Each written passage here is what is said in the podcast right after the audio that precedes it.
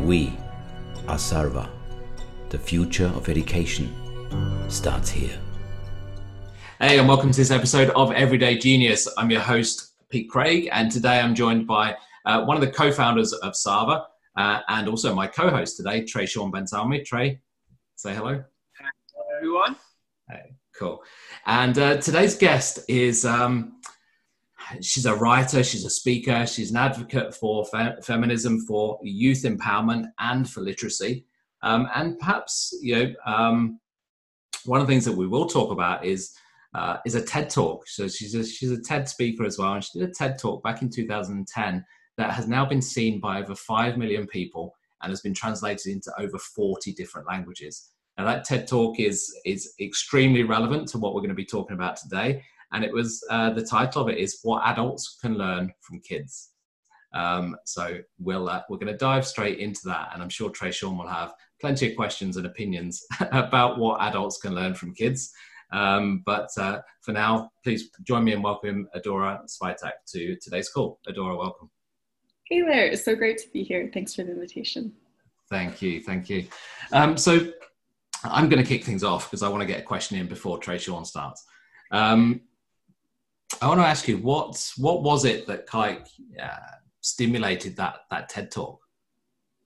Yeah, absolutely. So I was basically a kid who was fed up with hearing adults make decisions about children without really ever inviting kids into the room where those decisions are being made. It started with really going to a lot of schools, and I was giving these presentations to students. I eventually went to education conferences and started giving speeches to rooms full of teachers and principals. And I was really shocked that I was often the only person under the age of 25 or 30 in some of those places, in these education conferences where decisions are made about what technology should be introduced, different pedagogies teachers would be using, how principals would look at discipline, all of these decisions that first and foremost affected people my age. And so I thought, this is something that has to change. I delivered that TED Talk, What Adults Can Learn from Kids, but I also went on to organize a conference with other students in my hometown in a suburb of Seattle. And we made a rule that we would invite all young speakers. It would be all youth organizers, and the audience was primarily young people as well. So we really just wanted to show the world young people can do anything we set our minds to as long as we're given these opportunities and platforms. Yeah. I think, we will put a link, as well as a link to Adora's page. We'll put a link to that specific TED Talk, because it's recommended listening for any adult out there. And it's also recommended listening for any child, I think, because it's hugely inspirational and it's extremely accurate, and entertaining as well. It had me and the audience laughing at a number of occasions. So. I think you got their attention, and I think you started to make a mark for sure. I do hope so. Yeah. Trey Sean. Yeah, definitely. So there's many questions that I had actually, as the talk was absolutely amazing, but one of the key ones is just simply like, what are sort of like the top 5 things that you've learned out of life so far? The top 5 things I've learned from life. That is a really good question. And in a lot of ways, I feel like I am constantly learning. I still have so much to pick up on. I think that one of the things about, I guess, giving this talk as a kid, and a lot of people when they meet me, they know me for something that I did when I was 12 years old, is that I'm forever kind of trying to remind myself, what can I learn from kids who are now that age? What can I pick up? So I would say that's lesson number 1, is always looking to those not only who are older than me, but those who are younger than me, to be mentors, to be educators, and to really be inspiring. I think that a second one is kind of a broader thing of learning from people is really one of the most effective things that you can do. I think that I'm a huge reader. I love to read books, but I think that having conversations with individuals, hearing about their life experiences, is also a tremendous teacher. So just trying to do that as much as possible. 5 lessons it's a big number. I'm starting to just go through all of the things that I've done in life. I think a big third one, and this is especially relevant right now because where I am, the state of California, a lot of it is on fire. And without overly pointing fingers, I think that there's a lot of ways our world, a lot of the issues that we see in our world have been perpetuated by the assumption that people who are in power always have done the right thing or know what is best. And we've seen now that that's oftentimes not true. And just because somebody is the president of a country or has a very high title doesn't necessarily mean that they are acting in the best interest of everybody. So trying to ask the question of who really knows what should be done, where can we look to other sources, to traditional forms of knowledge, to voices that maybe haven't been heard as much. I think that that's incredibly important, especially right now. And I think that for the last two lessons, just the real importance of creating community and creating solidarity around the goals that you hope to achieve, because everybody I admire has spoken very openly about not getting to where they are alone, right? We all have people behind us, people who have our back, a lot of unseen and unsung heroes who make everything possible. So just, I think it's all about people in the end, and that's kind of what all those lessons draw back to. Awesome. Does that answer that question for you, Trey? Yeah, definitely. Cool. I want to ask you, how important is it? Now, it was obviously important to you when you did that TED Talk, but do you think it's got more important that kids have a voice? I do think it's become even more important that kids have a voice. So in 2010, when I gave that talk, there were a lot of issues in the world that I felt youth were not being heard enough on. I think climate change was a huge one. There was, of course, education reform, which is how I began to enter this conversation about youth voice. But as time has gone on, in the 10 years since, I think that all of these problems have really just become exacerbated and accelerated. I think that the rise of very troubling attitudes about diversity, about immigration here in the United States, but I think around the world there have been those trends. These are all coming to the fore, and I think that young people have been some of the strongest voices trying to combat this very dangerous attitude of, if we just put up walls, everything will be okay. You have people like Greta Thunberg giving her speech at the United Nations, just really calling world leaders out and saying, we need to take climate change seriously. Our house is on fire. Here in the US, gun violence is an extreme problem. And I think that adults have kind of washed their hands or thrown their hands up in the air and said, oh, it's been a problem for so long, we can't do very much. And it's high school students who have said, no, we're putting our foot down. This has got to stop. So the problems have definitely become more severe in some areas, but I think with that, alongside that, young people's energy and drive has increased as well. Yeah, and so that the follow-on question from that, and this connects back to what you talked about community. Now, how do we encourage and develop that kind of listening and that community feel? How do we get parents and how do we get society, to come together and actually start to address those issues? That's a great question. I'm ultimately really hopeful about the power that digital tools give us to communicate across borders, across all kinds of different barriers that might have been traditionally there if we were just gathering in person. I think that there's a lot of worthwhile criticism of the ways that social networks and stuff have maybe played into some of the issues that we're seeing today. But I think that there's also a tremendous amount of potential. When I was 12, 13, I was blogging. I was starting groups online to find like-minded students around the world who were as passionate about these issues of student voice and education reform and feminism as I was. And I think that was a tremendous gift. Like, anybody who came of age in the 90s and the 2000s and the 2010s knows how incredible it is if you feel like, oh, you're the weird kid at school, right, who just cares way too much about XYZ. You can find a community of people who also really care about that thing. And it doesn't matter if they're 10 miles from you or 1,000. So I do think that building community online, building community with like-minded individuals who are invested in the pursuit of a better world and self-improvement and trying to be good listeners and kind people, that is something that really gives me a lot of hope. I think that what you guys are doing is awesome, giving young people tools to become educators and to go out and share their learning with others. That's amazing. And I think that we'll just see more and more of that as time comes. Yeah. Cool. Awesome. Trey Sean? Yeah, definitely. So in your talk, you spoke about loads of things, and one thing that always came up was just perspective. So why don't you share sort of like your views or perspective, just how it impacts everyday decisions? My views on how, sorry, which perspectives impact everyday decisions? Like perspective as a whole and just how it impacts everyday decisions.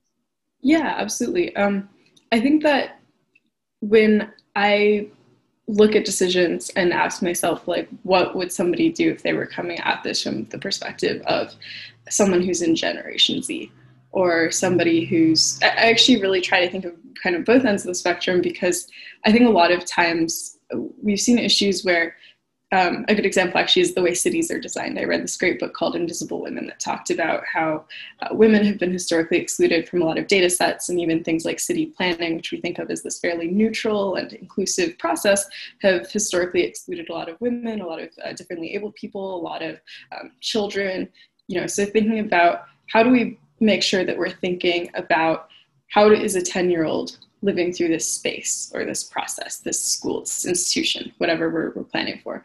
But also, how is somebody who's 75, who maybe has limited mobility, how are they able to navigate this location? It could be a website that you're building, it could be a school, it could be a public space, whatever it is. And so perspective is tremendously important in that. I think that it's something that I've just come to appreciate more and more, asking who's in the room and who do we need to have in the room, and who do we need to be asking questions? Yeah, definitely important. Thank you. Have you got another one there? Yeah, definitely. Go for it. So, like, what would you say are some of the top barriers that our generation are facing today? There are, I think, a few pretty big ones. I think that just looking at the way that a lot of people, and I think even myself included, you know, I try to be very optimistic. And if you know, from my talk, I have spoken a lot about the value of holding on to these sort of childish qualities of like creativity and naivete, impulsiveness. But even I, growing up, really had to contend with this question of, in this economy, how do I embark on a career that allows me to feed myself and have health insurance, all these other questions, which, and, you know, I think in the United States, of course, it's maybe particularly severe, but in a lot of countries, children, as we grow up, there is this process of how do I make decisions that make economic sense? And that becomes the first question instead of the last question. And that does make me really sad. I think that it hinders people's creativity if we make decisions from a place of fear and not from freedom. And so I would personally love to see a world where no young person has to make decisions because they're about what to do in life, what kind of field of study to pursue, because they are worried about how they can provide for themselves, you know, day after day. I would really love to see a world where young people's, I think financial security is not so much of a huge concern. I think that another big one is just the rapidly changing climate. I went outside another day and it smelled like wildfire smoke all around, and the sun was a sort of persimmon or copper color. And I really thought, like, wow, this is a hard place to be a young kid in, and it should not be that way. And we should not let things get to this point. So I think that the economic inequality and climate change are definitely two big barriers, but they're ones where I'm seeing an incredible amount of activism from young people as well. Especially like when it comes to sort of like actually embracing it, something that we also like struggle with, because it's something that obviously it's weird at this first, because like it's something that's so drastic, something that's so extreme, and we've never, it's sort of like we're expanding our comfort zone, really. We find it very crazy just to simply adapt to sort of like the new norm, so to speak. Absolutely, yeah. And I think that what is really refreshing about, I see kids who are like 14, 15, who are just posting all kinds of stuff on social media about like, we need to have a different kind of world and this is not acceptable. It's because they haven't gotten used to it yet. Whereas I feel like a lot of 30, 40-year-olds who I talk to, it's just kind of like, oh, this is the way it is. This is the way the world is. And I really love this like young person spirit of, that's not acceptable. Like, this is not how it should be. Absolutely. So a quick one from me, and this leads in nicely with what you've just said. You kind of opened the door for that, and that was how. So when you think about yourself and your own childhood, what was it that kind of gave you that confidence? Because most kids don't have the confidence to kind of stand up and speak. Yeah, and I know you. This leads into your book as well, and we'll touch on that a little bit later. But most kids don't have that confidence to kind of stand up and speak and talk about what it is that they're passionate about, what's on their minds. What was it that gave you that confidence? Were your parents particularly supportive of that? Or was it just that you were kind of fiercely, independent and stubborn, and you knew exactly what you wanted, and that was going to happen regardless? I think it's a little bit of a combination. So there's definitely some element of personality, right? Like I looked at this old home video that my mother had filmed on my 5th birthday, and I was just goofing off in front of the camera and making all kinds of faces and just doing I love sort of being the center of attention as a little kid in a room. And there are kids who are like that and just sort of love, acting out in front of the camera and stuff. And I remember when I was 3, my mom, my sister, and I, we would go on walks, and there was this park with a huge boulder, and I would just climb to the top of this boulder and start giving speeches and saying, oh, everybody should vote for me for president. It was a lot to ask, of course, at 3 years old, yeah. to get a presidential vote. But I think that I was just sort of filled with energy. So there was a part of it that was maybe a little bit, that was just the way I was for whatever reason. But I think another big part of it is really a lot of kids are fairly confident when they're that young, because the world hasn't sort of knocked you down and said you're not good enough, you don't have enough to say. There haven't been all of these discouragements that have come about. I think that little kids are just born curious. They run around, they put things in their mouth, they're trying to touch everything, figure out how things work and what they do, and are just filled with wonder. And so the longer that can be preserved, I think the easier it is to go up on a stage and not really see it as something that is unnatural. Mm. Were you supported by your parents, your teachers in pursuing that, in moving forward and doing these? Because you said you started off doing these small workshops and then going to these education conferences. I take it you were supported at every level in that. Was there at any point any barriers that were put up that you had then to push through?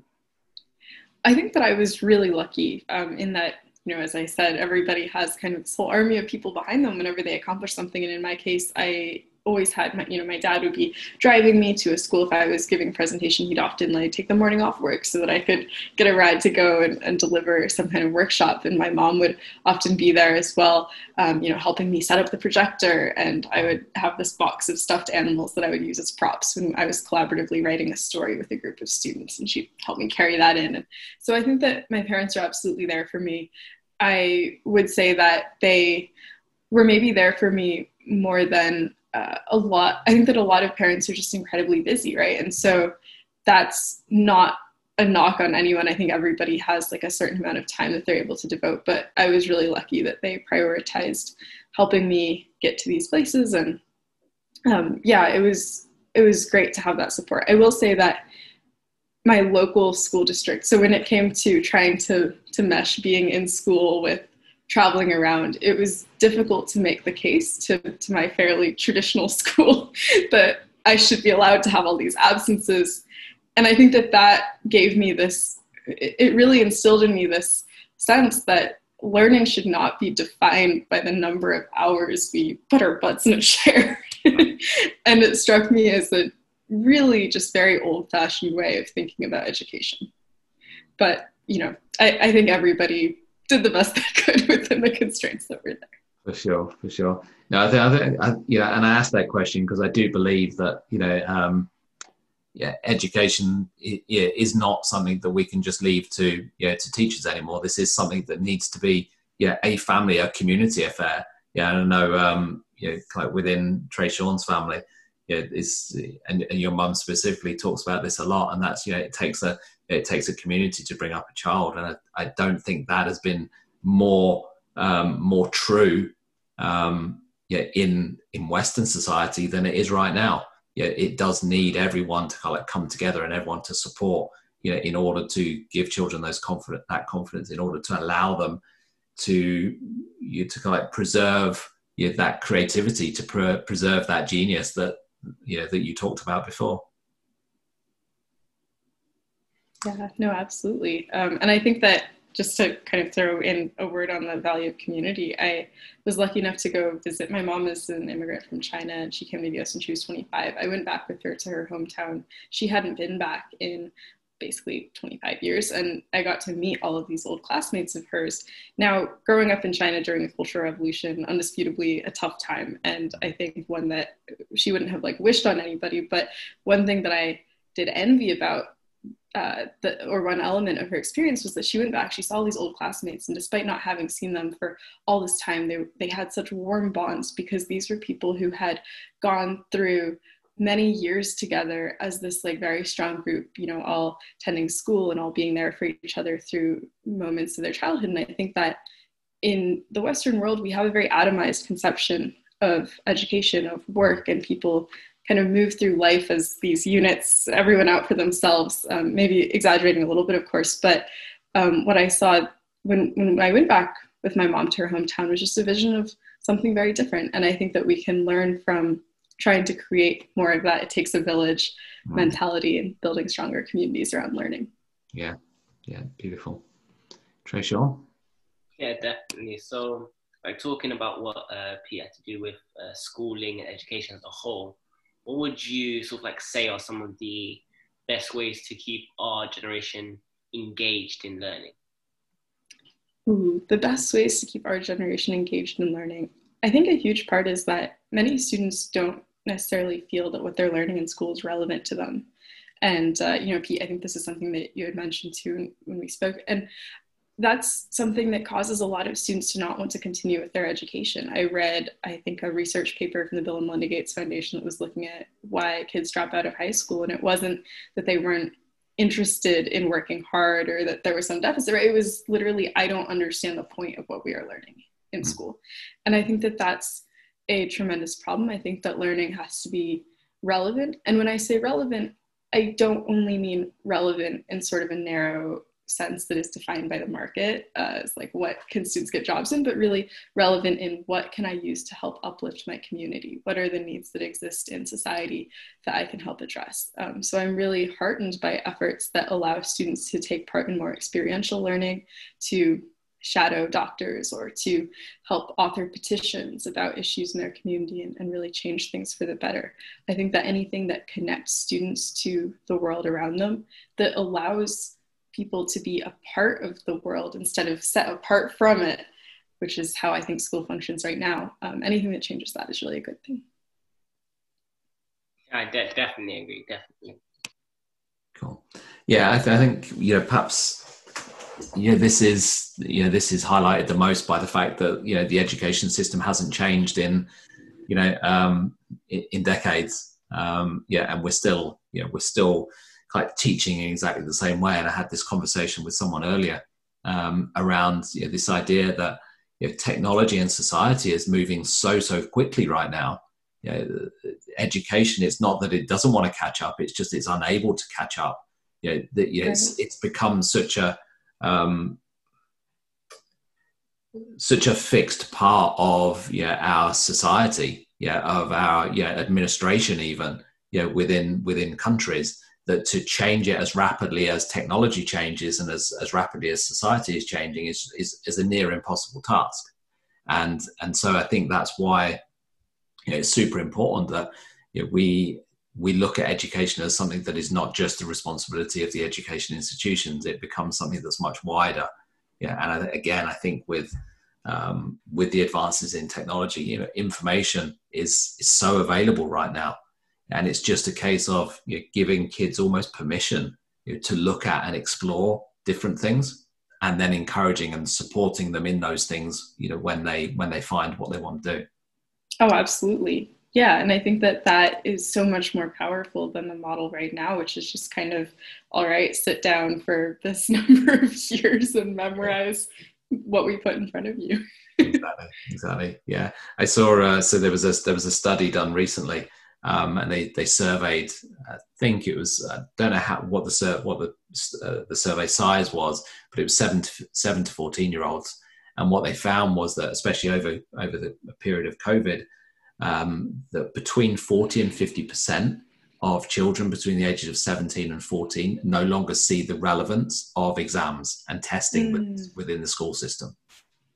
You know, which kind of like, you know, points back to what you were saying about it. Education needs to be relevant to, you know, the time, relevant to what those children are likely to want to do, and also to the yeah, the issues that they see the world facing. Right. 100%. And I think that there's, COVID has completely interrupted everybody's life, of course, and it's interrupted the lives of educators and students in particular, as we're shifting all towards distance learning instead of brick and mortar schools. But I think that there is opportunity here to try and tie it back to things that are relevant, you know, asking students, what are the needs in your communities that are currently not being met? Are there elderly people maybe in a neighborhood, and what are the supply chains for getting food to them?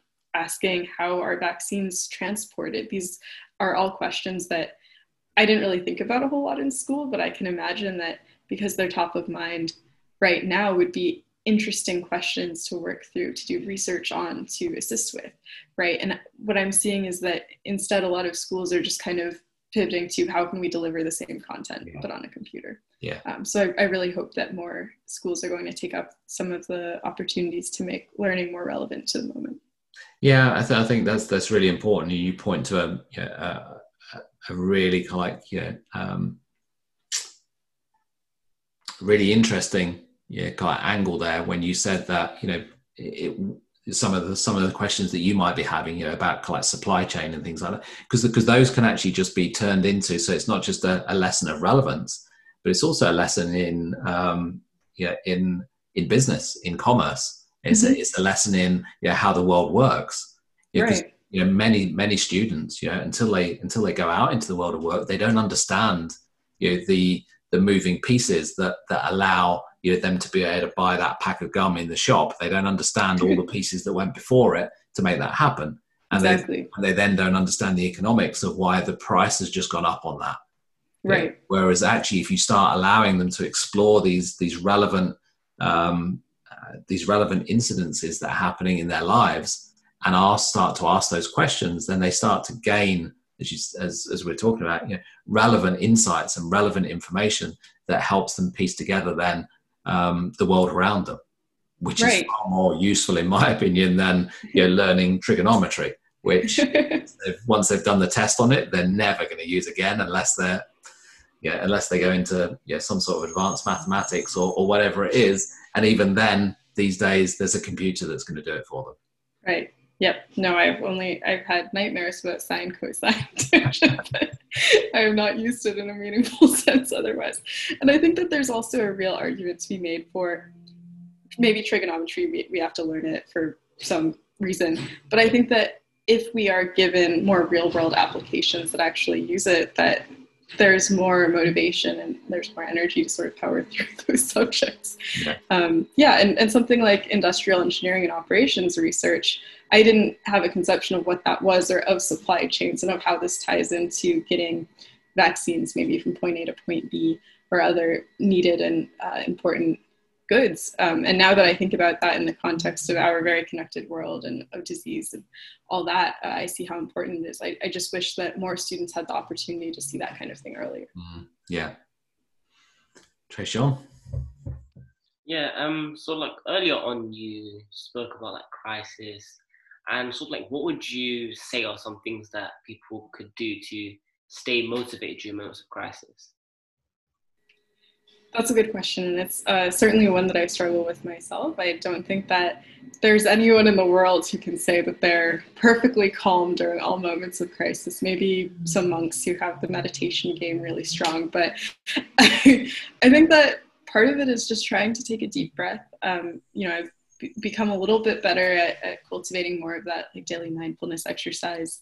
That's another thing, incidentally, that I sort of wish there had been more space and time for in school. I'm glad to see that educators are moving towards those, I don't know what to call it. It's feels strange to say skills, but yeah, I guess that skill of being able to take a pause and really be mindful. I think that another thing that has been helpful for me in times of crisis is looking to see who is actively working to make things better, who has their finger on the pulse of the situation, whether it's epidemiologists and public health officials who are sharing up-to-date information and doing their best to keep people safe, or maybe it's young activists who are speaking out about the root causes of some of the issues that we're seeing now and how we can ameliorate them in the future. Maybe it's writers who are putting out some incredibly beautiful writing and giving us novels and television shows and movies that help us look away from the world being on fire for a moment. I think that realizing more people in the world want to do good than harm, at least that's my hope, that has always given me some solace in moments like this. Yeah, it's definitely important. It links back to like what you were talking about earlier about perspective and just simply like listening to what people are putting out there as opposed to trying to project all of this onto them. Just simply taking that breath, taking that step back and simply listening to what it is that people are actually calling for. Absolutely, yeah. And on your shirt it says mindset switch. I feel like that's a pretty powerful thing to do in times like these. Yeah, definitely. Yeah, and Pete? Yeah, how important, so again, we just touched on it briefly, how important is mindset to human development? Mindset is incredibly important. I mean, there's so many things. I was just actually listening to a podcast with researchers and who were talking about grit and resilience and how the way that people respond to problems when they're thrown their way is really predictive of outcomes in a pretty powerful sense. I think that, I mean, to be completely honest, like I don't always have an internal locus of control. I think that it's pretty hard to have one all the time to say like, okay, I can do things and the outcomes will change as a result. But I think that reminding ourselves that we are powerful, that we can affect our own outcomes and the world's outcomes as well in a larger sense, that's pretty necessary because it is very easy to just say, I can't do anything. And when we say that, it becomes true. Yeah. So I do try to remind myself that we all do have some power. And even if it's something as simple as talking to a friend about an issue and raising awareness, getting someone on board to help volunteer for a cause that you believe in, it doesn't have to be that we are all, you know, the heroes that we see on the front of history books, but we can all help somebody get there and help the causes that we believe in. Cool. I want to ask you about Speak Up. So tell us a little bit about Speak Up and and what the driver was for that and what your hope is for that. Is that a movement? Are you secretly creating a new movement here as well? So Speak Up is a book. I guess I should start off with that. Just published in February, and I'd been working on it for about half a year, a little longer than half a year prior. And so Speak Up, Speeches by Young People to Empower and Inspire is the full title. It's a collection of speeches by youth from around the world and through history who have just really inspired me personally. So you have Malala and there's Greta Thunberg. But there's also names that you maybe have not heard of, people who have done work in kind of more local communities. And I think that when Speak Up came out, it was right on the cusp of, COVID kind of, everything in the world sort of going downhill in a lot of ways. And so it was a real inflection point where I thought, wow, this is a moment we need to hear youth voices more than ever. So my hope is that whether it's young people who are picking up the book and reading it and feeling inspired, that they can maybe record a video that's calling for change, or if it's teachers or parents who are thinking that they should be looking at youth in their life in a different way. I really hope it does make people see the innate potential that resides in really all children. Not only those children who we think of as gifted or special and talented, but really all children. The child who's struggling in school and doesn't find it easy to get good grades. They have a lot of insight and wisdom about the life experiences that they've had and the ways that things can be better. Perfect. Trey Sean, have you got any comments or thoughts on that as well? Because you and all of your siblings are all authors. You've all written books. You've all got a pretty inspiring story, yourselves. You're always kind of sharing your messages. How important? I'm throwing this question out to you as if I'm interviewing you as well. How important do you feel that it is for children to speak up? I think definitely, it's definitely important. Definitely something that my family and I are really keen on, as it helps just to resolve a lot of issues before you even get to that stage, just by simply just talking and opening up. And there's this one analogy, which is a family, and just few people have shared with me constantly throughout my life, just thinking of us a bottle of Coke. There's so much that you can suppress until you implode, and it's just about simply, as you said, speak up and just simply letting out, really. Yeah, definitely. Yeah, I love that bottle of Coke analogy, or any fizzy drink, I guess, depending on the brand loyalties. I think that it's true in a societal sense as well. It's oftentimes expected that we just don't speak out about the things that are wrong. I think that so much of society functions on the acceptance of silence. And then what we see is that tends to have just disastrous impacts when people have gone silent for too long. And that's why I'm just really, really motivated by people who stand up and do something. One of the stories that I included in the book, actually a girl from Britain, Amica George, who was angry about the tax on women's sanitary products and the unavailability of sanitary products in schools, and how this kept a lot of young women in poverty from attending school for a week every month. And so she led a protest right outside Downing Street and got all of these young people, I think young men and young women, to join in on this important cause. And when I read that, I was like, wow, this is something that I wouldn't have thought to really start a movement, because in my head, it's just been so ingrained that there are things you don't ask for. Yeah. There are certain little injustices that you kind of expect and you don't notice after some time, right? But I think that she had just been sitting down and reading a newspaper, basically, when she saw that this issue of period poverty was keeping young girls out of school. And the fact that she thought, no, I'm going to actually do something about it, is incredible. And so every day there's opportunities where people are sitting down at a kitchen table, they're opening the newspaper, they're turning on the news, or maybe they're hearing something from their parents. And the moment they choose to open that lid on that carbonated drink, they don't keep the lid on the Coke bottle, incredible things can happen. Yeah, absolutely. I think it's interesting, because we all have potential within us, and that potential shouldn't be capped in any way. It shouldn't be, like you say, it shouldn't be suppressed, and we should just encourage more of that. On that note, is there, your talk was a TED Talk. Is there a TED Kids?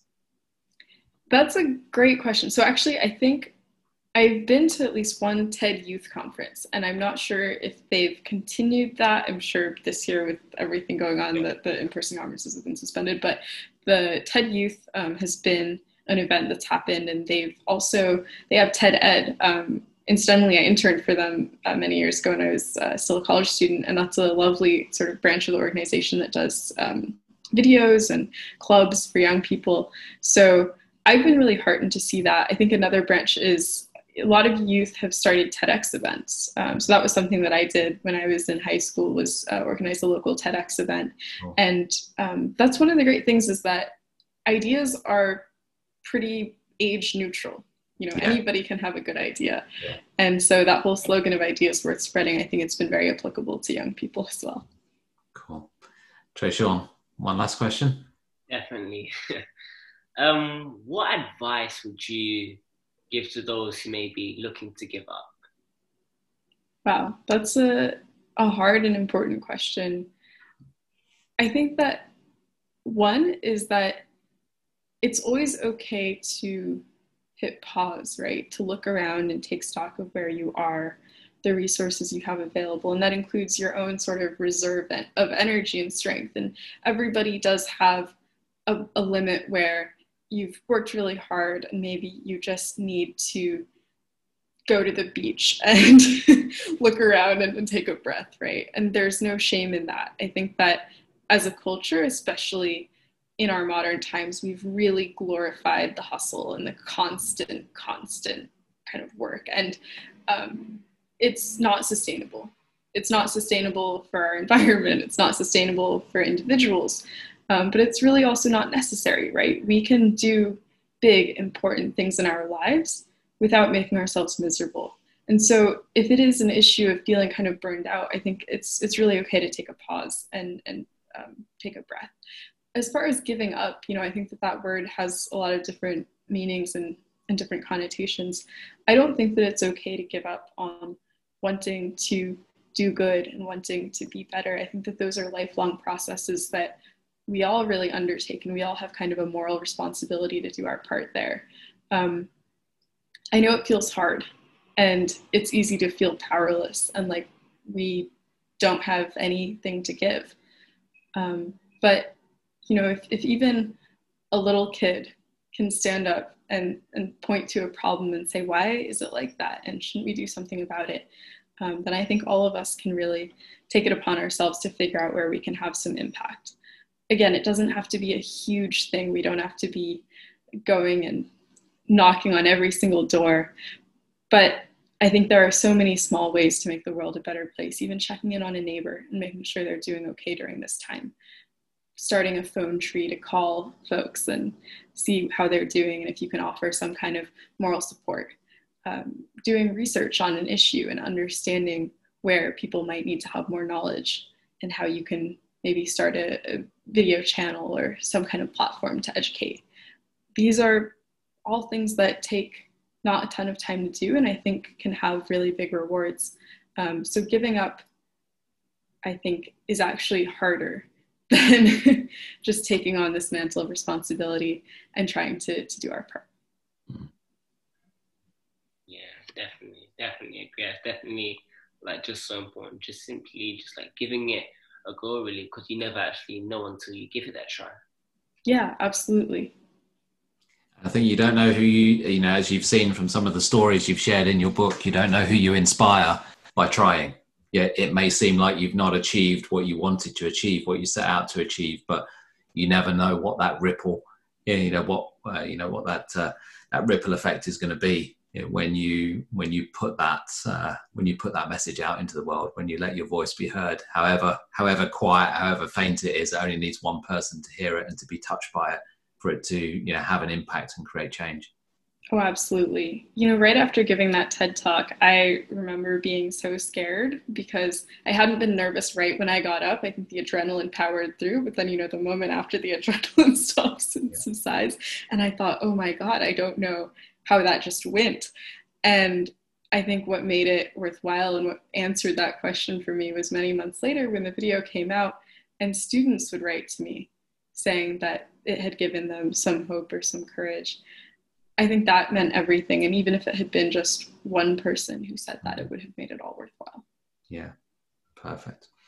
Well, thank you so much. It's been an absolute pleasure speaking to you. Thank you.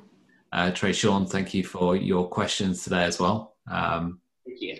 It's been enlightening, and I'm looking forward to grabbing a copy of Speak Up and reading some of those stories for myself and to seeing what else is to come from the ripples that you've created.